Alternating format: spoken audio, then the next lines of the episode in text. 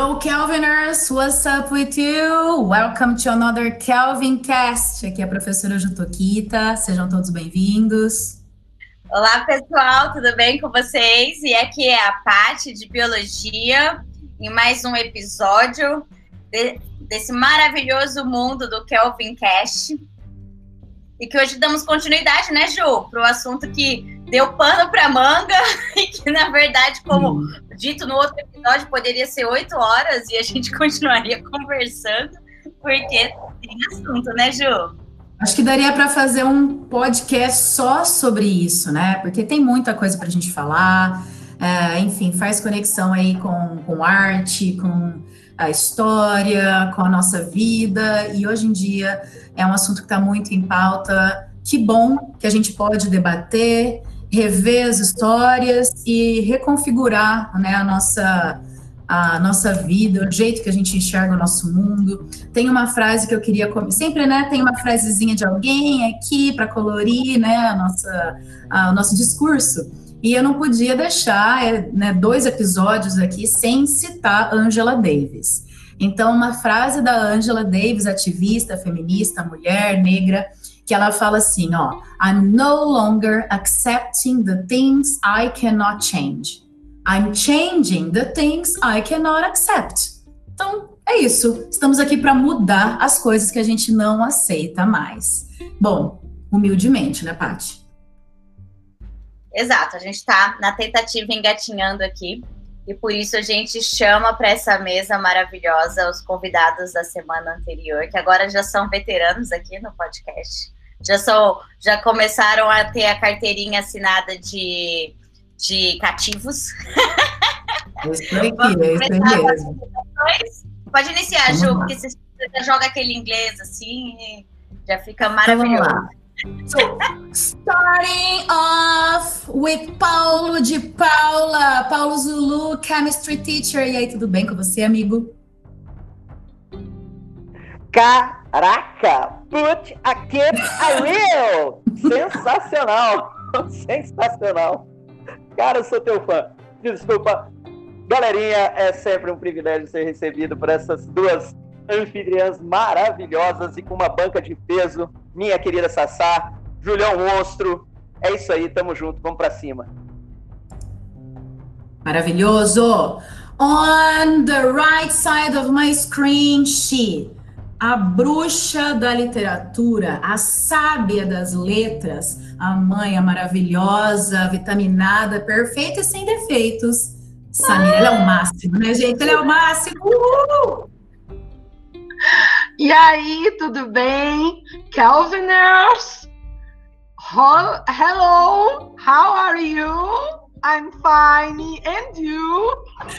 Olha, amiga, tá inglês, tá fazendo aula. Inglês, tô, tô. O ano passado com você, né?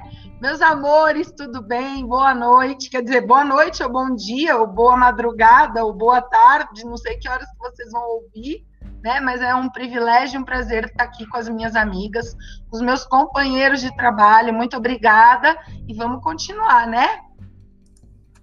Vamos continuar, porque uma coisa que a gente gosta de fazer é falar. E agora aqui o nosso mago da história, diretamente de Votuporanga, Júlio Lopes. E aí, Júlio? E aí, gente, tudo bem? De novo, mais uma vez aqui, então, carteira assinada, né? Vamos seguindo, vamos seguindo. Vamos todo mundo junto, mais um episódio aqui. E tem muita coisa boa hoje, né, Ju? Tem bastante coisa pra gente falar. Então, eu não vou me apresentar muito, não. Segue o baile aí. Let's go. Let's é? go. Uma, uma, uma convidada. É que ela tá dormindo. Ah, verdade. Júlia! Temos Júlia! Menina Júlia. Ai, deu uma acordadinha. Deu uma acordadinha, né? Mas voltou a dormir. Voltou a dormir. ela. É, só que não. Só que não. Acordou. Bom, e esse episódio maravilhoso né? Mais uma vez, como a Ju falando, a oportunidade de poder conversar e discutir, eu acho que isso nos faz crescer. Eu aposto que, como aconteceu comigo, aconteceu com vocês, de ficar a semana toda digerindo aquela nossa conversa e ouvindo o episódio depois a gente ter gravado e repensando e mudando alguns comportamentos e atitudes. E eu acho que é, que é isso, né? O ser humano é uma metamorfose e uma evolução constante nesse sentido de sempre tentar sua melhor versão. E estamos aqui, né, Ju, buscando as nossas melhores versões com esses convidados fantásticos, né? Essas estrelinhas do Kelvin. E na verdade, eu posso começar perguntando? Eu, Manda bom. Posso? Tá. Então, Bring it on. Quatro perguntas, já vai que eu vou pegar aqui o microfone. vou começar a pergunta, né, com a minha roomie. Agora é vez de perguntar a minha roomie. Lógico, falar bem assim. E morou fora nos Estados Unidos por um período. E aí eu gostaria, Ju, de te perguntar, na verdade, já que você residiu lá por um tempo, falar um pouquinho das lutas, né, do, dos direitos civis, o que você vivenciou lá, porque, por exemplo, até mesmo na conversa quando a gente estava falando do outro episódio no Pajubá, você comentou do dialeto próprio, que eles têm que às vezes era até difícil de compreendê-los, e que aí você, conversando com as pessoas, percebia que era uma forma também de proteção. Então, eu queria que você contasse um pouquinho dessa sua experiência lá e né, aproveitasse aí um pouquinho para falar dessa questão da luta dos direitos civis, que a gente acompanha bastante. Sem dúvida. É, quando a gente mora fora, né, mora em outro país e convive com outra cultura, e eu é, sugiro isso para todos os nossos alunos, se eles tiverem a oportunidade, para todo mundo, na verdade, né? A gente aprende muito sobre nós mesmos também, sobre a nossa identidade, sobre a nossa cultura, o nosso país, porque a gente compara e contrasta, né? O tempo inteiro. E quando eu cheguei lá nos Estados Unidos, eu tive a, a, a excelente oportunidade de fazer intercâmbio durante a minha graduação, fiz um semestre equivalente aqui ao curso de letras eu estava no terceiro ano de faculdade, fiz o segundo semestre, fui para lá em julho e voltei em janeiro, né? E essa oportunidade, graças à bolsa que eu obtive lá na Unesp. E eu morei, então, esse, esse período no Kentucky, no estado do Kentucky, que é centro-sul, né? É um estado bem tradicionalista, bem interiorano, bem agrícola, uh, caipira redneck total, né? Estudei na Universidade de Louisville, UFL, e é uma cidade bem grande. Louisville tem cerca de um milhão de habitantes, então, né? É uma cidade que tem condições infraestrutura. É, muita coisa me deixou assim pensativa com relação, né? A, aos contrastes das pessoas lá. A primeira coisa que eu percebi é essa questão do preconceito, né? Porque aqui no Brasil o nosso preconceito é velado, ele é mascarado, ele é uma hipocrisia, na verdade, né? E lá não tem nada de hipocrisia. Não, assim, as pessoas elas são bem, elas deixam bem claro, assim, no comportamento, é, no jeito que elas se reúnem, né? Então era tudo muito dividido, os grupos, né, de pessoas. Ah, nós éramos os alunos internacionais, né? Na verdade, nós éramos os latino-americanos, os ticanos, né? Brasileiro, eles consideram tudo para baixo ali, né? Falando assim, bem grosseiramente, tá, gente? Para baixo do México, é, para muitos americanos é tudo igual, né? Mas era interessante no campus como você visualizava, né, essa segregação que acontecia dos grupos. Então, os alunos de que eram intercambiários de outros países, eles conviviam entre eles, né? Os negros conviviam entre eles, os brancos entre eles, os asiáticos entre eles. Então era uma coisa muito esquisita pra gente, né? Porque aqui no Brasil a gente é tudo, todo mundo igual, misturado, né? Um melting pot, um caldeirão de culturas diversos aí. E, e a gente achava isso bem estranho, né? Ah, algumas coisas que, que, que foram acontecendo que eu fiquei ponderando e pensando, né?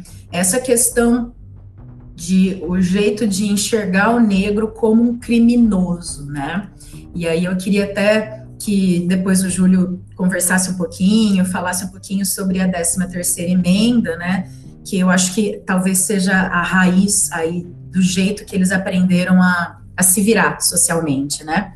É, porque eu morava num, num, numa área do campus, pertinho, né, da, da, da faculdade, E descendo a rua do meu prédio, já começava a sair do campus universitário, né? E entrar num campo, num, num bairro de subúrbio, periferia.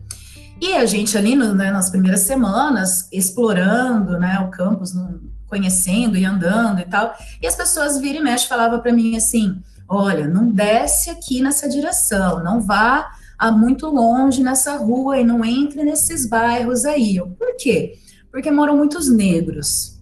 Aí eu, tipo, hã? Como assim? Ah, é perigoso, você pode ser assaltada e tal. Mas eu achei estranho essa, essa conexão, né? Porque é um bairro de negro, né? Bairros de periferia que residem muitos negros. E eu não conseguia entender, né, direito, né? por quê. Depois, mais para frente, né, convivendo lá, pude entender essa, essa, uh, esse label, rótulo que eles colocam aí nos negros.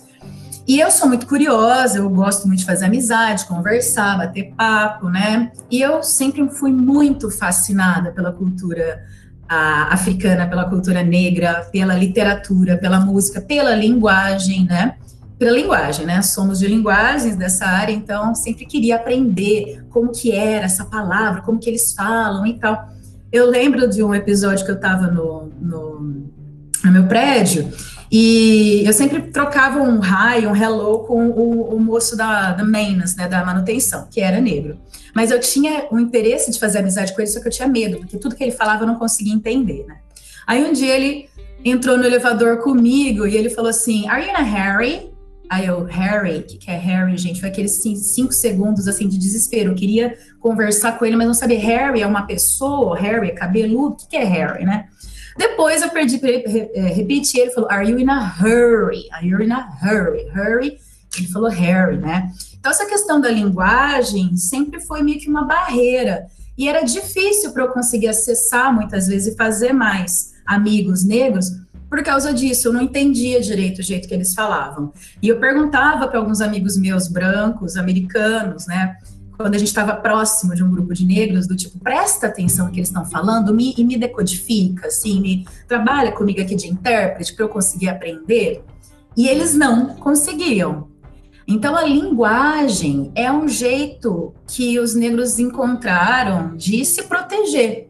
Pensa com a gente, eles tinham que se comunicar, obviamente, falar da realidade que eles estavam vivendo, né? Da, da indignação aí, da, da, situação de escravidão e tal. Então, como que eles iam se comunicar sendo escravos e morando ali na, naquelas, plant, naquelas plantations é, para que os seus, uh, seus donos não entendessem, né, ou não pegassem o que eles estavam conversando ali? Era através da linguagem. Então, é, o Black English, hoje em dia muito utilizado pelos rappers e tal, hip hop, é uma, um dialeto assim meio que ah, fechado, né? O jeito, a entonação, a supressão de alguns verbos, a, a utilização de alguns termos é, que vem aí da, dos dialetos africanos, é, é realmente uma maneira de se proteger. E eles se protegem o tempo inteiro eles criam mesmo, né, um, uma barreira, assim, tanto no, no, na atitude, quanto na linguagem, é, quanto fisicamente, de estarem ali interagindo e vivendo só entre eles mesmo, né? É, é muito estranho para a gente, mas isso é muito real. A questão do preconceito me chamou muita atenção. Todo mundo falava abertamente do tipo, ah, isso aqui, esse lugar tem muitos negros, esse, esse bar aqui é frequentado por negros e tal, de maneira pejorativa, né? E eu ficava, eu ficava muito indignada. Até porque, vamos falar de festa, vamos falar de coisa boa, né? As melhores festas eram as festas dos negros. É as melhores músicas, os melhores rolês, os melhores bares. Eu só queria ir nesses rolês aí. As festas dos americanos brancos, aquelas festas de sororities e de fraternities, gente, era muito boring. Eu, né, imagina, brasileira com cara de japonesa, oriental, ninguém sabia o que, que eu era. Então, todo lugar que eu ia, eu era esquisita. E não tava nem, eu tava acostumada, né? Mas quando a gente ia nas festas das fraternities e das sororities, que são o pessoal aí da, dos quarterbacks, né, o pessoal que jogava nos os atletas, as estrelas da faculdade, basicamente, né, as cheerleaders e tal. Gente, a galera olhava para a gente de cima embaixo, você se sentia muito mal. Você era medido, você percebia que você era estranho ali naquele contexto e que todo mundo deixava bem claro para a gente, né, só com o olhar, que a gente era, não era muito bem-vindo. Ao passo de que quando a gente ia numa festa de negros, assim, tipo, meu, a galera não tava nem aí pra gente, sabe? Então você podia fazer o que você queria, dançar do jeito que você quisesse, cantar, fazer o maior rolê, farra, dançar até o chão. Tipo, meu, whatever, whatever. Era todo mundo igual ali, sabe? Então eu me sentia muito mais confortável nesses ambientes do que nos ambientes que tinha basicamente, né, só americano branco. Mas era bem estranho, assim, por exemplo, eu não tive nenhuma professora ou professor negro na minha faculdade Uh, alguns colegas, assim, de turma, né, de, de, disciplinas negros, mas a maioria era branco, né, e, e, e isso é bem, até bem parecido com o que a gente tem aqui no Brasil, né.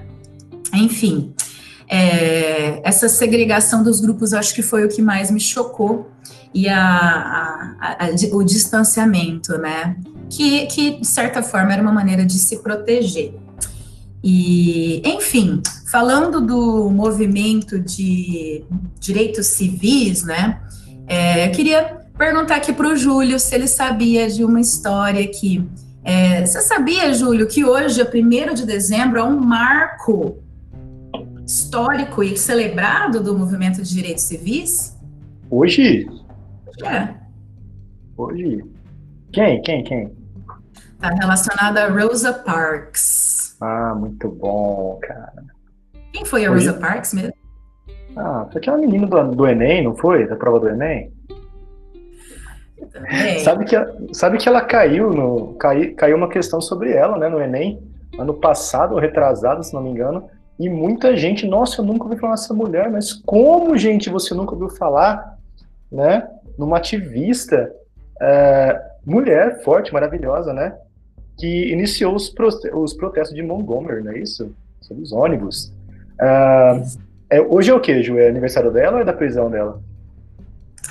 Hoje é o aniversário da prisão dela, foi o dia que ela foi presa, 1 de ah, dezembro. Legal, Por que, legal, que ela legal. foi presa mesmo? Ah, porque... ela foi presa porque ela foi ela mesma, não é?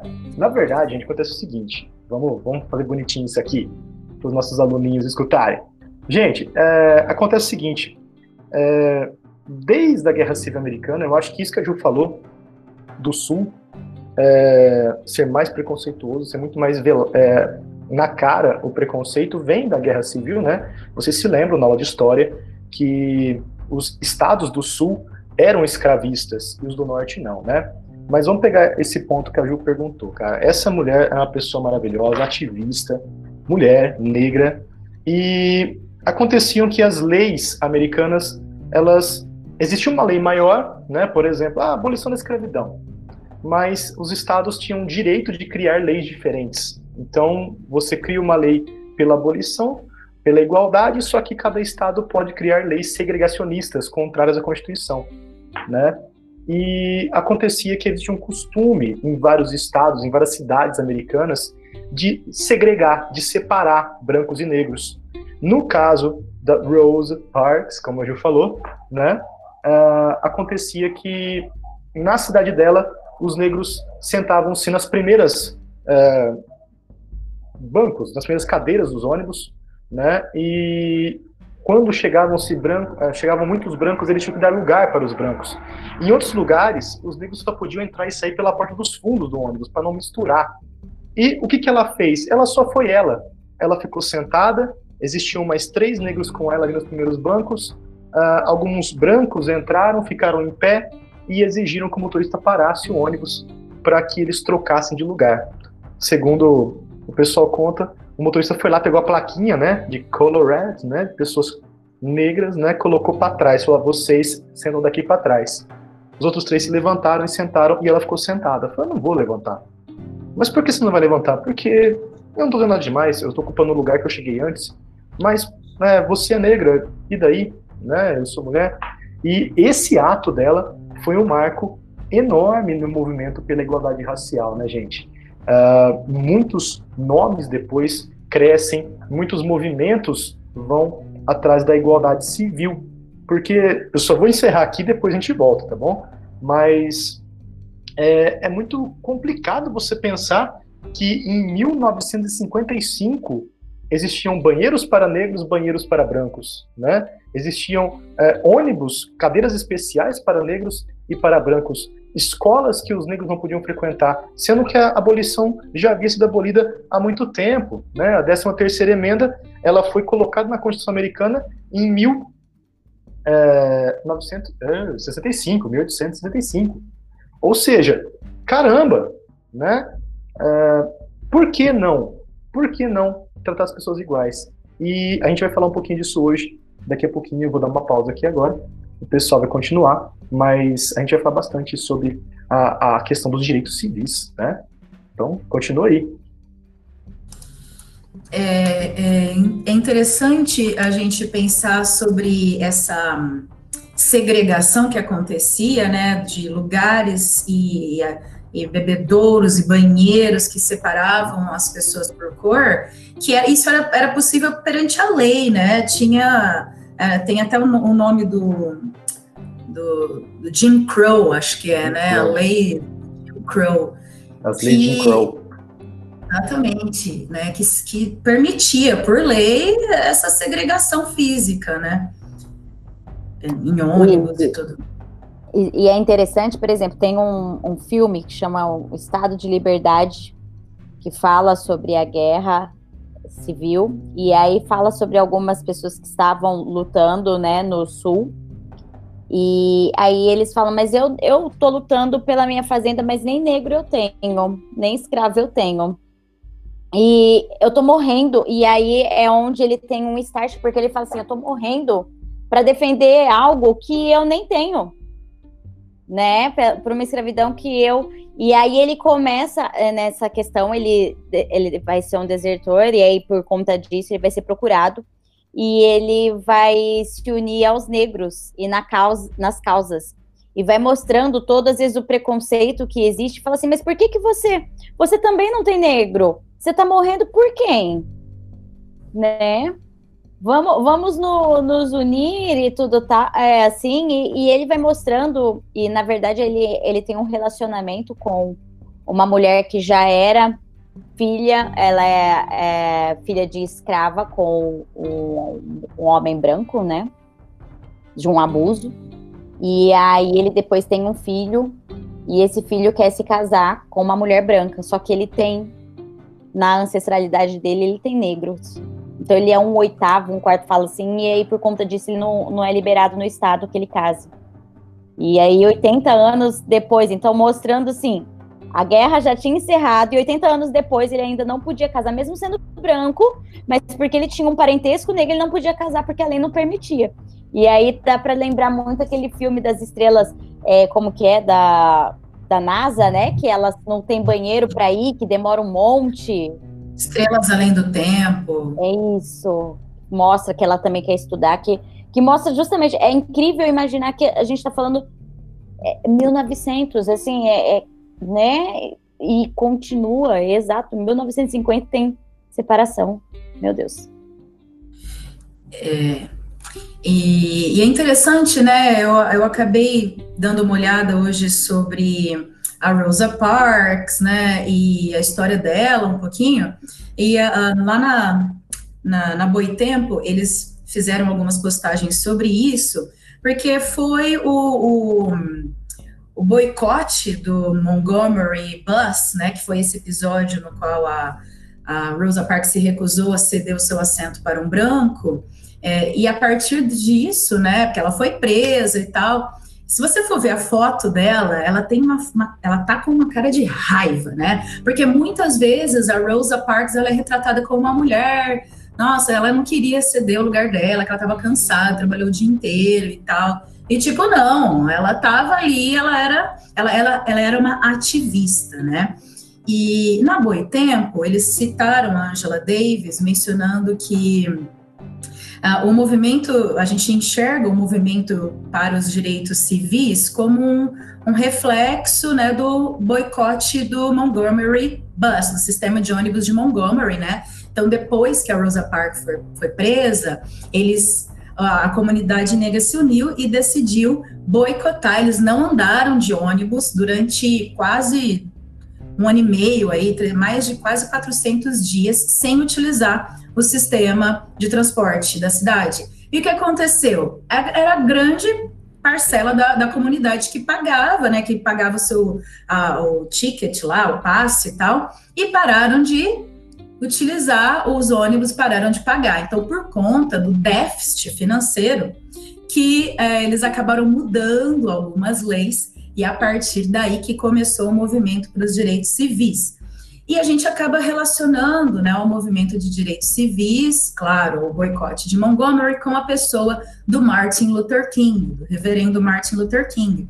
Mas a Angela Davis, ela tem um comentário sobre isso, e citando ela, né, ela fala que o boicote aos ônibus de Montgomery foi algo organizado pelas mulheres negras, mulheres negras, não pelo reverendo Martin Luther King Jr. O verdadeiro trabalho de base desse boicote que gerou a mudança na legislação, aí todas essas consequências que a gente celebra e relembra até hoje, né, ocorreu antes dele ter pensado em associar aquele, evento do Montgomery às suas lutas, né, à, sua agenda aí. E ela fala que a Rosa Parks, ela se recusou a abrir mão do seu assento, não porque ela era uma mulher cansada, né, como foi muito retratado pela mídia, mas ela era uma militante e estrategista ativa, e a gente consegue ver isso no rosto dela, na foto dela, né. É, mas não é muito bem essa história que a narrativa hegemônica acaba passando para a gente, na é verdade, até porque a gente sabe do outro episódio, já falamos isso também, que a história tende a favorecer as narrativas de um individualismo heróico, e isso sempre acaba tendo como protagonista o homem, que no caso o Martin Luther King acabou levando toda a fama aí, né? E assim, como o Júlio mencionou, muita gente nem sabe quem foi a Rosa Parks. Então, por favor, né, gente, vamos transformar isso daí e espalhar essa palavra aí, todo mundo tem que conhecer essa mulher. Bom, Sobre o movimento de direitos civis, Júlio, quer adicionar alguma coisa? É um assunto que é recorrente nas provas de vestibular? Vamos lá, então. É sim, é sim, Ju. É, é muito importante, ainda mais depois de tudo isso que nós viemos acompanhando, né, nos últimos meses, aqui no Brasil, lá fora, é muito importante, porque o vestibular está sempre de olho nesses assuntos e sempre traz à tona essas discussões, né? É, eu me confundi com as datas porque eu olhei rápido com meu papelzinho aqui, com minha cola, né? E o que acontece? A 13 terceira emenda, ela é de 1865, né? Eu dei aquela derrapadinha, mas por quê? Porque é, eu ia falar que os negros só conseguiram direito ao voto devido ao movimento pela igualdade em 1965, né? Então, o grande lance aqui nesse momento é a igualdade. O grande lance é a luta por um espaço que é seu por direito. Se você é um cidadão, você tem direito àquilo. Não interessa a sua cor, não interessa o seu credo. Se você é um cidadão americano, como a Constituição diz que você é, é você deveria ter acesso a esses direitos. E nós sabemos, você viu lá mesmo depois da, desses movimentos todos, que ainda existe um preconceito, uma segregação muito grande. O racismo ainda é muito jogado, né? Então, é, do movimento pela igualdade, o que, que eles querem, gente? Pessoal do vestibular, o que, que eles querem? Igualdade. Eles não querem ser mais que ninguém, tá? Ah, eu, eu, a gente tem que pensar muito nisso. Os movimentos que lutam por espaço, eles só querem direitos que outros grupos já têm. As minorias sociais não querem é, sobrepujar ninguém. Elas querem ser iguais, né? Elas querem exatamente os mesmos direitos que você tem. E nessa luta, eu acho que cabe para a gente destacar uh, duas figuras, né? É claro, o, o Luther King sempre aparece na, nas provas, sempre temos frases associadas a ele, sempre temos a uh, organização de movimentos de protestos, porque ele foi uma figura uh, importante no sentido de, de tentar levar essa igualdade por uma via pacífica né? Então vamos conversar, vamos buscar essa igualdade, vamos fazer com que aquele que tem o privilégio entenda que ele tem um privilégio. E esse privilégio talvez possa ser transformado em direito para todos. Do outro lado, a gente tem o, o Malcolm X. o Malcolm X, que inclusive ele usa esse X, esse X aí, porque ele não quer um sobrenome colocado nele, né? É aquele costume que a gente falou na, na, na semana passada de perda de identidade. Muitas pessoas que eram escravizadas uh, na África, elas perdiam a sua identidade. O sobrenome dele, aqui no Brasil isso não era muito corriqueiro, o sobrenome dele era o porto em que ele foi comprado. Né? Então o Malcolm ele não quer o sobrenome o Little que ele tinha, ele coloca um X negando essa imposição. Uh, já o Malcolm X ele vem de um movimento mais direto, né? É, ele pretendia, junto com os seus seu grupo, a Nação do Islã, inclusive, queria um Estado autônomo. Né? Nós, negros, faremos um Estado autônomo. Por quê? Porque se depender dos brancos, nós não teremos direitos. O problema é que, nesse ponto, o Malcolm ele tem uma outra visão. Não é pacifista, porque até agora nós fomos pacifistas e não deu certo. Então o Malcolm ele fala na defesa, né? na defesa armada. É claro que isso, ah meu Deus, mas ele queria. Tá, mas se um branco dissesse isso, ninguém ia ficar reclamando, né? E o Malcolm, então, ele entende que a violência ela vem do branco, ela vem, é claro, arraigada na sociedade, como foi no Brasil, como foi nos Estados Unidos, né? E isso depois vem também com o grupo dos Panteras Negras, que eu vou deixar para a falar um pouquinho depois, tá? Mas é uma situação muito, muito interessante. Inclusive, pessoal do vestibular, uh, nós temos aqui no Brasil um movimento muito legal, muito interessante, que é a Revolta dos Malês na Bahia que é uma revolta de escravos, que tinha um objetivo muito simples. A gente vai se reunir na cidade de Alta de Salvador, vai descer as ladeiras de Salvador matando todos os brancos e mestiços. Pronto! E aí faremos uma república negra, como no Haiti. Por que isso? Porque eles são violentos? Porque o negro é, é violento? Porque o negro não sabe conversar? Não, porque eles não são ouvidos. O branco, naquele momento, significa a violência. Então, só existe uma forma da gente quebrar esse, esse ciclo, né? É, os movimentos por direitos iguais são muito importantes nesse contexto, gente. E como temos aí o Black Lives Matter e vários outros movimentos no mundo, é muito importante que os nossos alunos, nossos Kelviners, fiquem antenados com isso tudo, tá bom? Vamos lá? Quem, quem vai falar agora, Ju? Paty?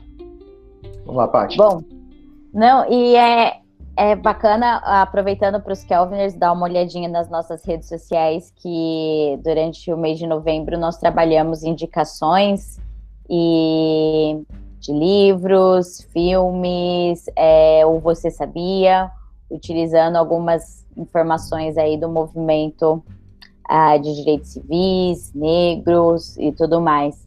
Porque o Malcolm X, ele é o Nação Islã, né? E, e, qual que é o ano? Porque, por exemplo, quando a gente pega os Panteras Negras, eles começam aí em 1960. O, o, Malcolm X também é mais ou menos nesse período. É, o Malcolm ele é assassinado em 65, né? 65. Oficialmente os Panteras Negras nascem no ano seguinte. E, Na verdade, gente, tanto Luther King quanto o Malcolm foram assassinados por pessoas que apoiavam eles, né? É, coisa é... maravilhosa. E os Panteras vêm no ano seguinte, 66. Oficialmente, é, né, Paty? Isso, é porque o partido, né? Porque antes eles eram um movimento estudantil. Isso. Que, ele, né, que também tinha essa questão de movimento armado, de defesa armada. E aí eles vão ficar conhecidos justamente quando eles invadem a Câmara, que está fazendo essa votação. E depois, um dos que fundaram o, movimento estudantil, ele assassina um policial também, né? Ele tem aí essa questão. E aí é quando o movimento começa a ganhar força e aí cria-se o Partido dos Panteras Negras, que também tem esse... Mas é, eu acho, eu acho muito interessante porque eu tinha essa visão também dos Panteras Negras como algo muito violento, né? E aí você começa a perceber que, na verdade, essa violência que a gente começa a perceber, na verdade, é um produto. Eles querem que a gente acredite nisso justamente porque isso enfraqueceu, né? O FBI, no momento, vai enfraquecendo a, as lutas e as causas, justamente direcionando apenas o movimento para essa questão, é, não percebendo que, na verdade, muitas vezes eles estavam reagindo a movimentos brancos que eram contra esse protesto. Então, quando eles estavam protestando, andando na rua, eles eram agredidos. Então, muitas vezes eles reagiam às agressões. Então, nem sempre era eles estavam começando, incitando uma violência, porque começou, na verdade, eles faziam uma uma vigília aí em bairros em que eles estavam tentando proteger negros da justamente da violência dos brancos. Então era assim, eles viam algum negro sendo violentado, eles iam lá para defender e depois, então eu acho que eles começaram e depois eles foram mudando, principalmente com o partido, a questão das causas que eles conseguiram, questões para a universidade, alimentos, é, a questão de assistência de, de saúde, então moradia, saúde, alimentação. Só que essa parte ninguém conta, porque justamente tinha um processo para enfraquecê-los. E logo depois ele enfraquece. E é muito interessante porque até o Martin Luther King é colocado como vilão nesse processo do FBI. E olha que ele era um pacifista. E aí é interessante nesse 13 terceira emenda, nesse documentário que a Ju colocou, que vão comentando da Angela Davis, a hora que ela entra e ela assume o cabelo Black Power dela e começa a entrar e ela vai responder em sua defesa e tudo mais. Eu não fiz nada errado, né? Em nenhum momento eu fiz algo errado. Na verdade, eles estão querendo que a gente faça, né? É aquela velha história. Às vezes colocam-se algumas algumas situações, sabe, dando aquela isca pro peixe, porque se o peixe pegar e então pronto, agora a gente fotografa isso e coloca isso e enfraquece o movimento. Então foi um processo de enfraquecimento em que eu vi que eu fui manipulada muitas vezes em acreditar.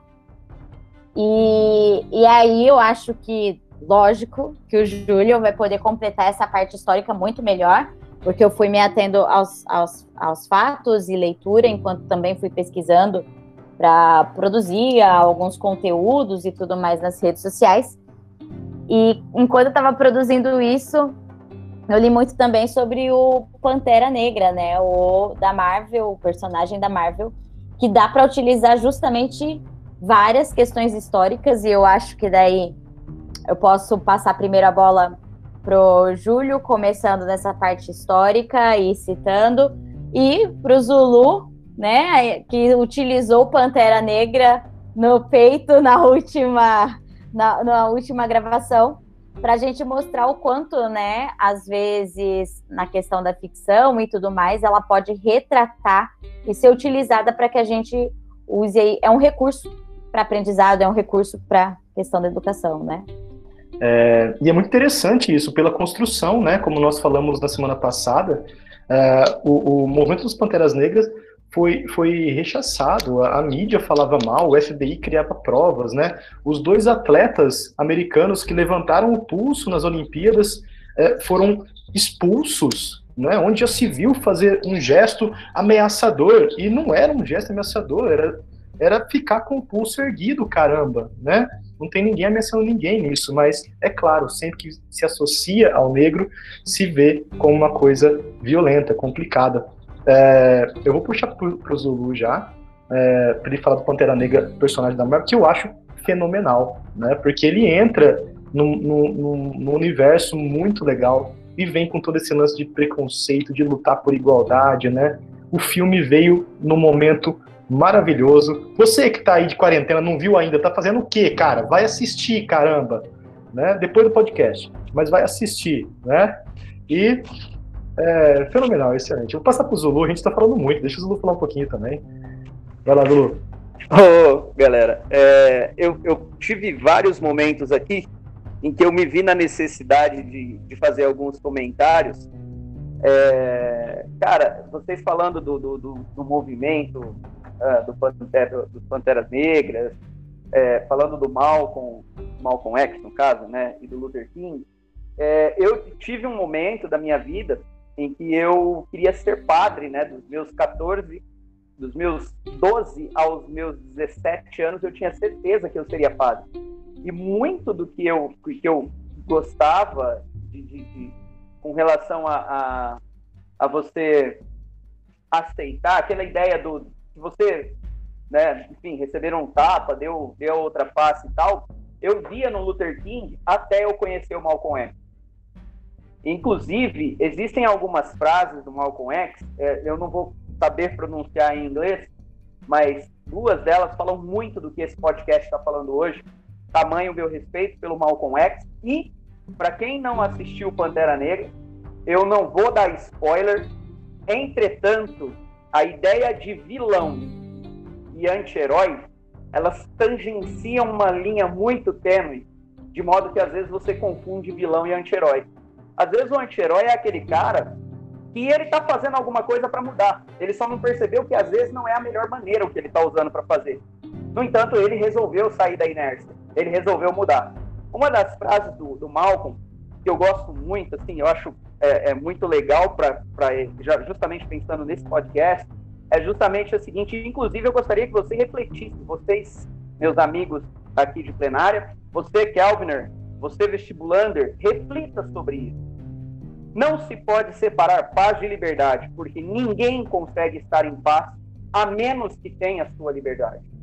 E, de novo, ele fala uma outra que eu acho espetacular.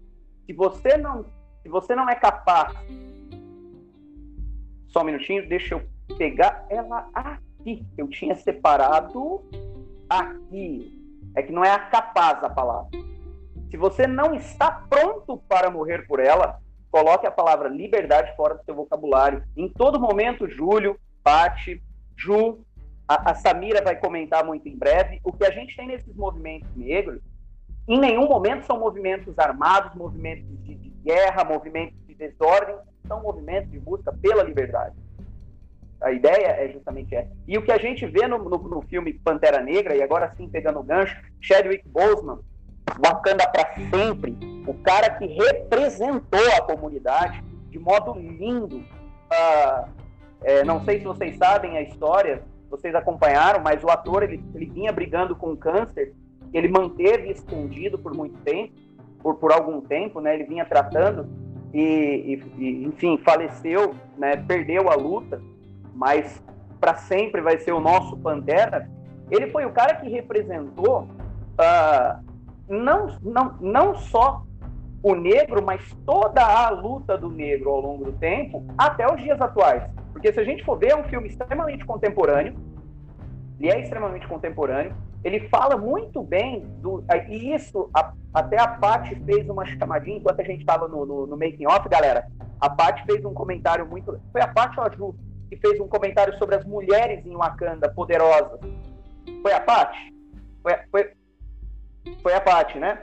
E... Foi, a hora que eu tava comentando do. É porque eu, eu, amei o filme, né? Então eu falei que não podia faltar. E ele tava falando dessa força feminina no filme. Então, isso é muito legal. E o filme ele retrata muito bem os diversos paradigmas que nós temos entre a comunidade branca e a comunidade negra, e a forma, a, a ótica que a comunidade branca olha para a comunidade negra, quando a gente vê aquele, aquele o espião americano vivido pelo ator que faz o, o Hobbit, que agora me foge o nome, em que a hora que ele entra em Wakanda, ele acha que ele ficou. Opa, spoiler, alerta de spoiler. Existe um cara que em algum momento ele vai falar assim: Nossa, há quantos anos eu estou aqui? Ela fala: Meu, 10 horas. E aí você vai entender para quem assistiu, ou seja, mostrando o desenvolvimento tecnológico de Wakanda e que não é pelo fato de serem negros que eles não se desenvolveram, até porque isso não é fator limitante é, então, o filme Pantera Negra, o próprio Júlio tem uma série, ele tem um portfólio, um leque de coisas para falar de referências aos movimentos negros, às tribos, eu ia falar as tribos wakandanas, wakandanas, as tribos africanas que o Wakanda representa muito bem. Então, isso tudo, pessoal. E agora, sim, é, é bem legal a gente deixar isso marcado. Quando a gente fala da história dos movimentos negros, a gente pensa em coisas que aconteceram no século XV, século XIII, e na verdade, cara, foi século passado e está acontecendo atualmente. É contemporâneo. Veja o Black Lives Matter, por exemplo. Movimento extremamente contemporâneo. Mas, para eu não ficar aqui com o monopólio da palavra, pessoal, é, chamo aí a, a, os amigos da banca para fazer algumas inserções, porque acho que todos assistiram o filme Pantera Negra. Eu tô, tô aqui me segurando porque esse filme é muito bom. e aí algumas coisas que, que eu acho que faz a gente repensar é porque sempre a história da África, os mitos africanos, é sempre contado a partir do ponto da colonização e não com o contrário, né? E lá eles fazem justamente o contrário. Então, justa é, é essa questão. Então, se, eles, se o branco, igual nós comentamos na, na, na aula, eu, na aula passada, no, no, podcast passado, que a gente comentou sobre a questão do darwinismo social e a, a, o período né, que os brancos vão levar a tecnologia, então, para os países africanos. E, e se não fosse, né? Então, mostra, por exemplo, aquela gente que se então se o se, o, se, o, se, a, se, os países africanos não tivessem sido colonizados, eles teriam essa tecnologia. Então mostra a questão dos mitos africanos, mostra essa questão do desenvolvimento tecnológico, mostra essa briga entre talvez o pacifista, né, o que, que luta pelo direito de forma mais pacífica e aquele que luta também pelo direito, mas talvez um pouco mais extremista. E aí mostra a questão da que assim, a autopreservação ou luta armada, né? Que eu falo dentro do, do filme o tempo todo. Mas vale a pena porque ele retrata tão bem justamente essa inversão daquilo que a gente escuta. E, bom, era, era só isso, é porque o filme é fantástico. E, e aí, senão eu vou começar a dar spoiler, porque eu não tô me gritando e soltando tudo. É, mas eu não sei se o Júlio quer comentar alguma coisa dessas referências africanas, ou se de repente a gente pode chamar a Sá nessa conversa sobre as formas como a gente se comunica. Hein, Sá? Não quer falar pra gente da questão de palavras, né, que a gente traz aí de herança, até mesmo dentro do preconceito? Há palavras que hoje na língua a gente ainda usa algumas expressões que são consideradas expressões racistas, né? E muitas vezes a gente a, a pessoa fala e nem sabe que tá, está usando de um termo que é racista, tá?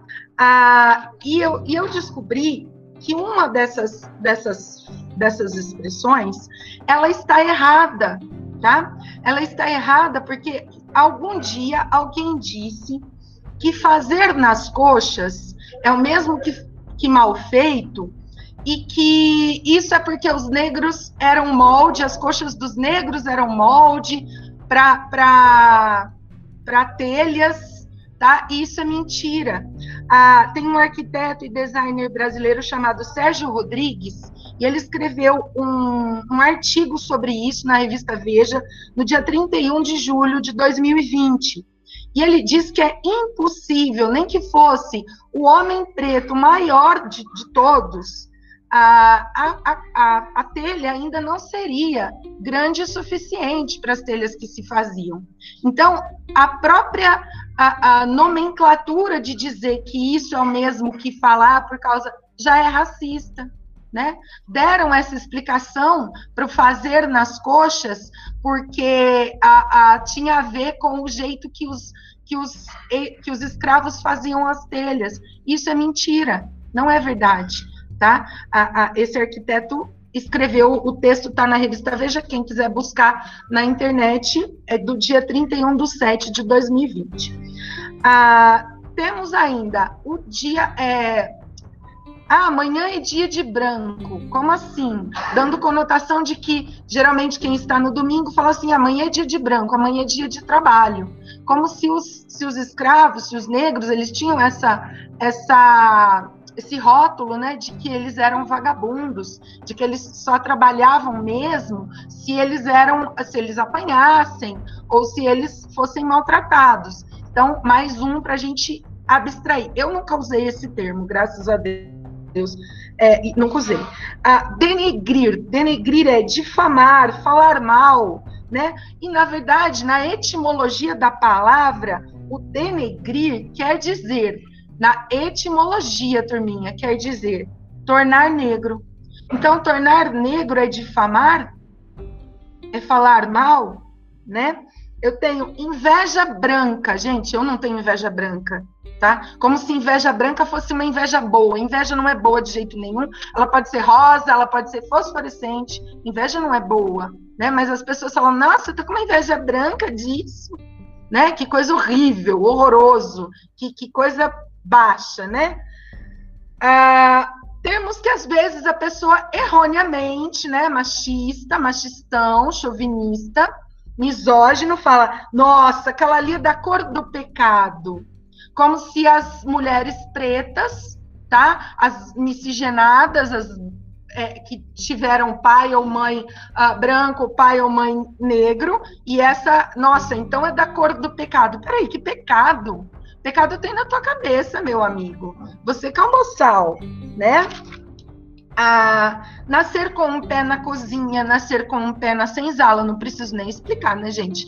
A associação que se faz dos trabalhos domésticos, e eu vou falar da palavra doméstico, tá? Ah, com qualquer um que seja preto ou, a, a, ou que seja preto, enfim, eles associam a isso, né? Ah, se é preto, então tá na cozinha ou tá na senzala.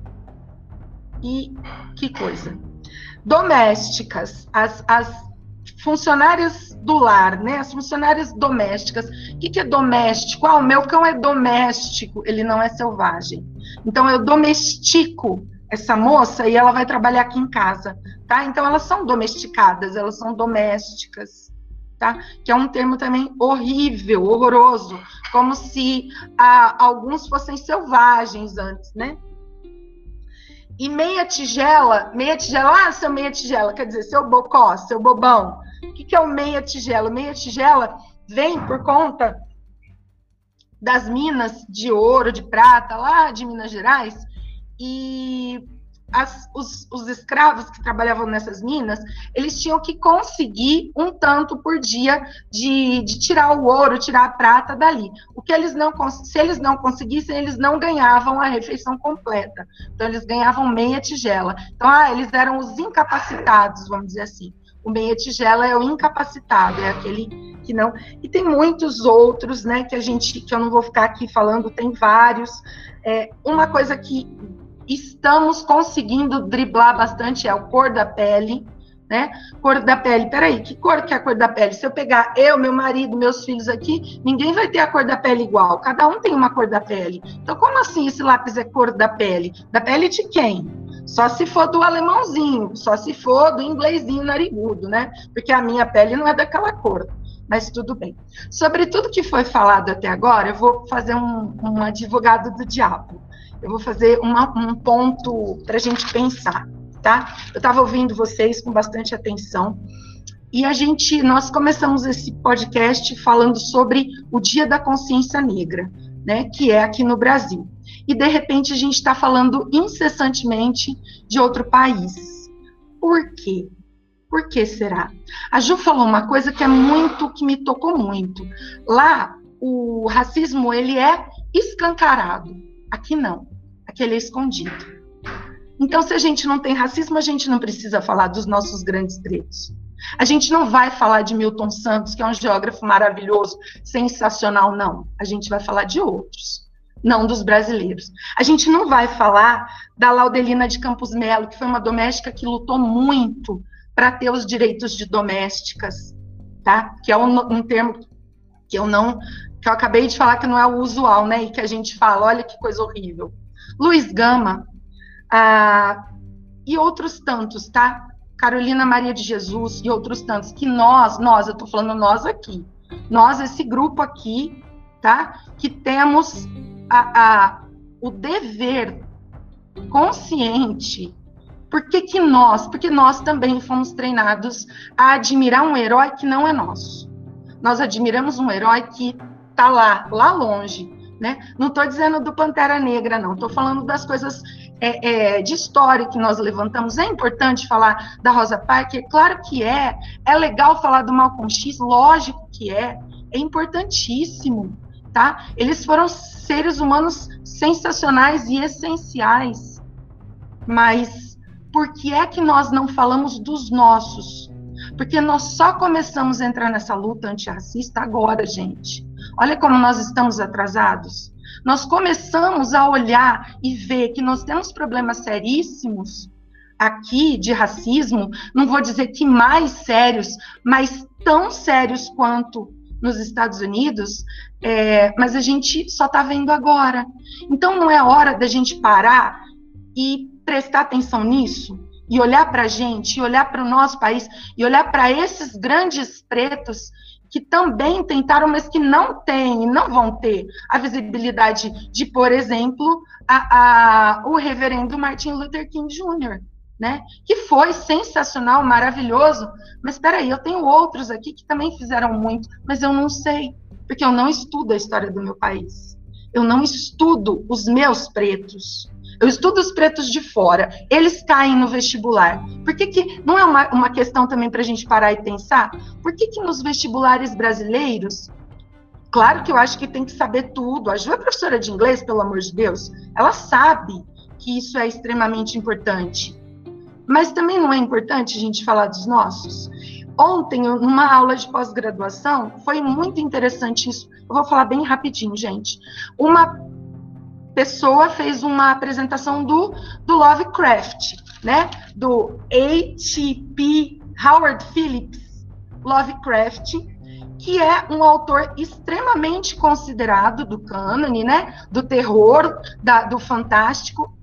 E a menina, a moça que apresentou falou muito bem, foi um negócio sensacional. Logo em seguida, a Luana Passos, que é uma outra estudante que faz doutorado na Unesp, falou sobre livros da cultura e dos contos maravilhosos africanos. E foi casou muito, gente. Olha que coisa interessante. Lovecraft era um ser humano extremamente racista. Racista de odiar os pretos, tá? Racista de odiar. Aí eu vou levantar uma, um outro questionamento. Qual que é a diferença do Lovecraft e do Monteiro Lobato, por exemplo? O Monteiro Lobato, ele era racista, mas ele eu nunca vi nenhuma, nenhum momento dele assim de, de falar assim abertamente eu odeio pretos. Né? Ele era racista, assim, mas ele, ele, era um racista brasileiro, ele era velado, né? Era embaixo das, dos panos, né? E o Lovecraft não. Era escancarado.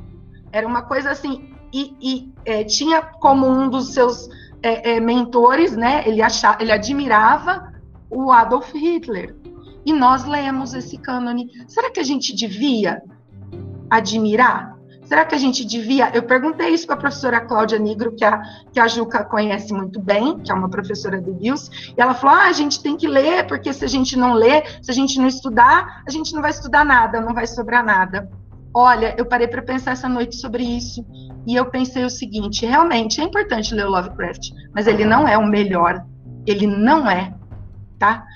os meus melhores autores, os mais sensacionais, não são racistas, não são misóginos. É interessante isso, né? Eu parei para pensar sobre isso. Gente, era isso que eu queria falar. Desculpa, demorei demais. Amiga do céu, você simplesmente terminou aqui com o nosso podcast. Não tem nem o que falar mais, gente. Exato. Ela falou tudo. Ela, né? Fez, estremeceu aqui o nosso chão. Não sei nem como terminar isso daqui. Gente, vocês oh, não vão me chamar mais, pelo amor de Deus. Não me chama Não, assim, você já vai chamar. Você já está aqui, ó, já tem que estar tá em todos. Para causar. A gente está aqui para causar, Sá. A gente está aqui para polemizar e para fazer. Inclusive, né, nós mesmos aqui pensarmos sobre isso. E eu fiquei pensando aqui sobre tudo isso que você falou, fazendo a, referência e conectando com a minha experiência lá fora é, eu acho que pensando na situação dos nossos alunos e dos alunos de graduação que estudam literatura e fazem letras e tal, eu, no caso nós aqui, nós não estudamos. Eu fiz mestrado em teoria da literatura. A gente não estuda. Os, eu nem a gente não, tem, não tinha nem acesso é, a, a, esse tipo de literatura, né? Essa produção aos autores, ao, aos escritores, escritoras então é difícil quando você né, nem sabe aquilo que você gostaria de aprender. E eu acho que é uma caminhada, tá tudo muito recente mesmo. Porque lá fora, lá nos Estados Unidos, quando eu estudei, as disciplinas que eu fiz de literatura inglesa, literatura norte-americana, a gente lia muitos escritores e escritoras negros. Fazia parte dos sílabos, eles sabem, né? Por exemplo, a Sojourner Rich, Sojourner, o nome dela é difícil, né? Sojourner Truth, que é essa poetisa negra que foi escrava, maravilhosa, que tem aquele poema. Para os alunos que assistem as minhas aulas, é aquele quadro que fica no fundo, gente, que você fica em cima da, da cadeira, que eu não pendurei até hoje, é da Sojourner Truth, que ela fala aquela frase: Ain't I a woman? Ela escreveu esse texto em 1830, 40, e é um texto que todo mundo conhece. Eu fui, fui conhecer há pouco tempo. Então, o nosso acesso a esse tipo de conhecimento ainda é muito nebuloso, né? Ô, Ju, sabe o que é interessante? Você citou a Angela Davis no começo, e ela fala: para que, que vocês precisam de Angela Davis se vocês têm Lélia Gonzalez? Uhum. E ela mesma cita que a Lélia Gonzalez, por exemplo, no prédio da ONU em Brasília, tem o nome da nossa ativista Lélia Gonzalez, que falava em vários idiomas durante a, quando ela ia na ONU, né? Quando ela ia se. É, ela não ela dispensava intérpretes, porque ela falava fluentemente português, lógico, espanhol, francês e inglês. Ela leu Simone de Beauvoir no, em francês, né? Então você imagina, é, e Aí falava, para que vocês precisam de mim se vocês têm Lélia Gonzalez? E aí tem a foto das duas juntas e, e mostrando justamente essa questão. Nossa, fantástico. Realmente, Sara, gente, eu tô até agora aqui repensando, por exemplo, tinha várias citações e que a gente realmente deixou de fazer. Olha aí como que é realmente, é, mas é, eu acho muito legal, é, é justamente a gente ir repensando e é o tempo todo, tá vendo como a gente pode sempre melhorar e fazer diferente? Exatamente. Eu acho, é, eu acho, que é, em cima disso, né, gente? Aquela pergunta que a gente tentou responder na semana passada, né? Por que precisamos de um dia de consciência negra? Para a gente entender nossas raízes, né? Entender quem são as pessoas que, que montaram o nosso país, que montaram o nosso conhecimento, tudo isso que a gente sabe. E que os nossos alunos às vezes têm acesso, às vezes não. Nós também não temos, né? É muito importante pensar sobre isso, sobre desconstruir esse tipo de, de pensamento que nós temos. Muito importante mesmo. Fica para cada um pensar em casa também, né? Caraca, frio na espinha esse podcast, né? Que louco. Eu tô aqui, já lembrei de uma meia dúzia de música do Rapa, que a gente citou grandes, grandes intérpretes, grandes é, poetas, e realmente a Sá fez um comentário, a gente não valoriza os nossos, os nossos heróis, né? ou a gente não olha para os nossos heróis, e agora eu não falo só do movimento negro, eu falo do, do, do movimento é, LGBT, eu falo do movimento, seja lá qual movimento, ele tem uma referência icônica, uma referência histórica, ele tem ali os seus, seus heróis. É, só vou contar uma passagem que eu me envergonho disso, mas eu sendo um, um é, autodeclarado negro, certa vez num cursinho que eu estudava, nós recebemos na Semana da Consciência Negra uma mulher baixinha, baixinha, é, chamada Dulce Maria Pereira. Alguém da, da banca conhece ela? Para você ter uma ideia, para terem uma ideia, a Dulce ela foi é, indicada pelo até então na época o, o, presidente Fernando Henrique Cardoso. Na verdade, não, não, ele não estava como presidente, né? Ele era o ex-presidente Fernando Henrique Cardoso, mas no governo do Fernando Henrique ela foi uh, embaixadora. foi embaixadora. A, foi embaixadora. embaixadora do Brasil. Ah, eu, conhe, eu conheci ela. E Sá, você sabe por que, que eu me vergonho? Porque ela me deu um abraço e um beijo, um beijo tão fraterno, é, porque nós falávamos de cotas ali, né, depois da. Eu sempre gostei de conversar depois com os palestrantes, sempre gostei. E, e, eu não sabia quem era aquela mulher, e ela mesmo falando, defendendo as cotas, porque ela era filha das cotas. E, e aí, um, um dado né, importante, não sei se vocês sabem, mas algo em torno de 35, isso foi um dado do de um instituto de pesquisa chamado IDE, e foi publicado recentemente, 35% dos negros que, de, que têm diploma acadêmico não exercem, é, exercem atividade profissional que não requer diploma. Então, a gente, é, é, não sei, é uma estatística pesada, é uma estatística difícil. Entretanto, uma coisa que a gente precisa aprender, e aqui é um puxão de orelha que eu estou dando, é principalmente para os negros que se autodeclaram negros, conhece sua história, conhece seu país, conhece seu povo, conhece sua origem, porque isso é muito importante.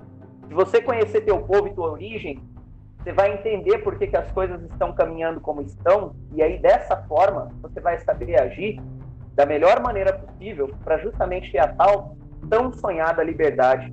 E aí eu, eu já encerro dessa forma muito obrigado mesmo pela participação. Tá, todo o argumento que eu tinha colocado aqui, construído para de repente falar um pouquinho, até do Hamilton com a indicação para para a, a, o título de Sir, sim, ele vai receber essa indicação, apesar de ele não querer, ele não acha justo isso. Elton John ganhou. E ele não acha, não acha justo ele ser representado como um grande herói. E, mas, cara, sensacional, espetacular sua fala. Obrigado por nos representar tão bem. Obrigado por nos representar tão bem. E, não, sensacional. É sensacional. E já, que, já que a gente está falando de Brasil, aí eu, eu a gente estava no making off, aí eu preciso exaltar um pouquinho o meu time. Posso de novo, gente? Eu contei já para vocês, mas agora eu vou contar para todo mundo que no ano passado, que no ano passado, para a questão da consciência negra, né? O Santos fez um, ele jogou contra o São Paulo e na, no lugar do número, né, da dos jogadores, eles foram usando porcentagens nessa rodada do Campeonato Brasileiro. E, e aí eles usavam o número assim, ó, até em relação a negros que ocupavam cargos, então porcentagem de pessoas negras que ocupavam cargos, mas também porcentagem de pessoas negras, por exemplo. 59% dos feminicídios são com mulheres negras. 61% dos presidiários é, 64% de trabalho sem, é, infantil, do que os negros representam na porcentagem né, do Brasil todo. 70% de gravidez na adolescência, 79% de mortes violentas. E aí vai falando 16% professores universitários. Então eles foram usando todos os jogadores e aí tem, né? Então cada jogador usava um número representando uma porcentagem dos negros na população brasileira. Então mostrando Ainda em 2019 foi essa campanha mostrando justamente o preconceito aqui no Brasil e o quanto essa população, né, e o quanto a gente tem que ter realmente é, descer do, da ideia e falar realmente não tem nada de igualdade, né? Vamos lá, o, já acabou, já teve a abolição e até agora cadê a igualdade? Então é realmente repensar. O que é louco é que a gente começa os podcasts com uma cabeça e termina com outra. E graças à nossa amiga Samira jogando essa bomba na nossa cara, essa bomba maravilhosa, a, o, depois né, de terminar essa gravação, a gente vai ficar aqui, ó, né, relembrando, pensando, é, refazendo as rotas e questionando a nossa atitude, as nossas falas, o nosso existir, porque eu acho que é esse o caminho da evolução, né? Obrigada, Sá, você foi essencial, né?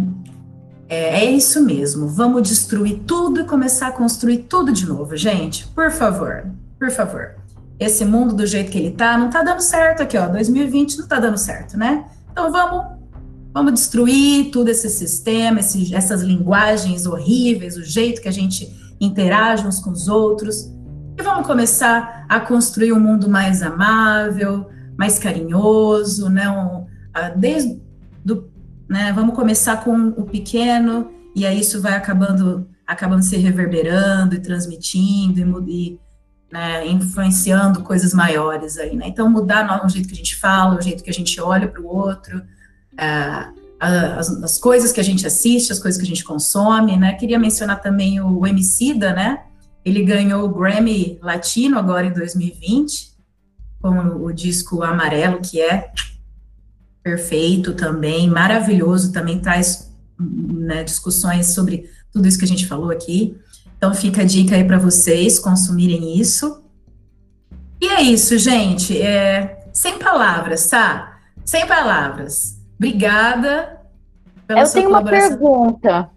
Denegrir, por exemplo, eu posso usar como uma forma positiva? Então vamos tornar mais negro as coisas como algo positivo, ao invés de usar como algo negativo? Eu gostaria muito, Pati, mas infelizmente, a não ser que as pessoas aceitem isso, esse verbete assim, entendeu? Porque, por exemplo, no dicionário, ele traz como uma, um, semanticamente ele é ligado ao negativo, não ao positivo. Infelizmente, né? A gente tem é, é, esse problema aí com a linguagem. Ah, por exemplo, a palavra bárbaro. Por que, que bárbaro é algo positivo se os bárbaros eles eram violadores, violentos, a, a, matavam sem dó, sem piedade? Por que, que a gente a, fala que bárbaro é uma palavra positiva? Por quê? Será que é porque eles são lindos, louros? Não, eu não acho, mas tem gente aqui que acha. Ou não, não sei. Juro que eu não sei, eu só estou jogando aqui.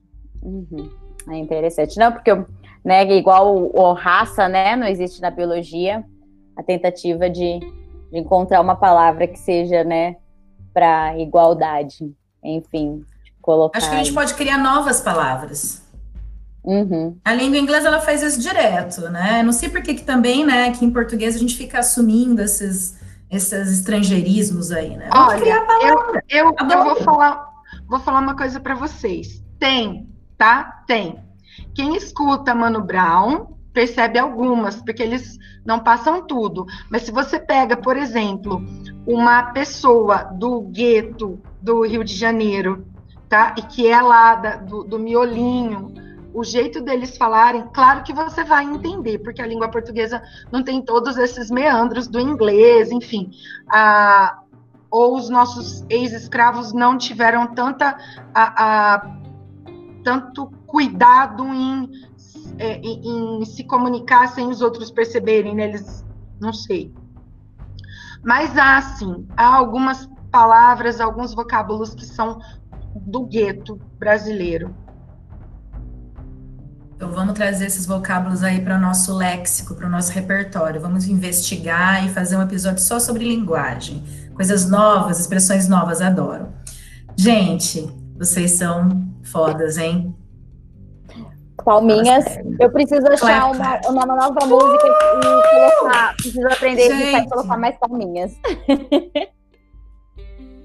Nossa, assim, sem palavras, muito obrigada, muita gratidão em nome dos Kelviners por todas essas reflexões da semana passada e dessa. Eu tenho certeza que vai mexer com a cabeça de muita gente, é para isso que a gente está aqui e então, assim, valeu, valeu cada um de vocês. Beijo no coração. Querem deixar aí um tchau pro pessoal, darem as suas últimas palavras. Abram os microfones e vão falando aí, gente. É isso aí, galera. Ó, o lance é o seguinte: vamos nos organizar para desorganizar. Um grande abraço a todos.